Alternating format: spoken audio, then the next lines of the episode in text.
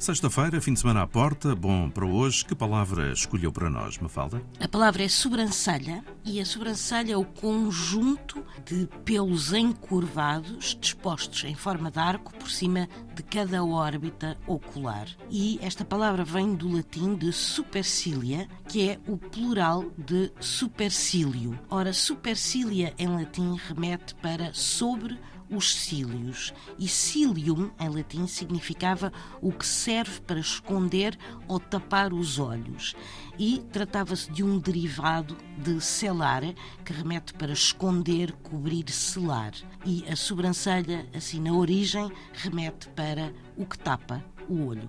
Palavra do Dia, edição Mafalda, Lopes da Costa.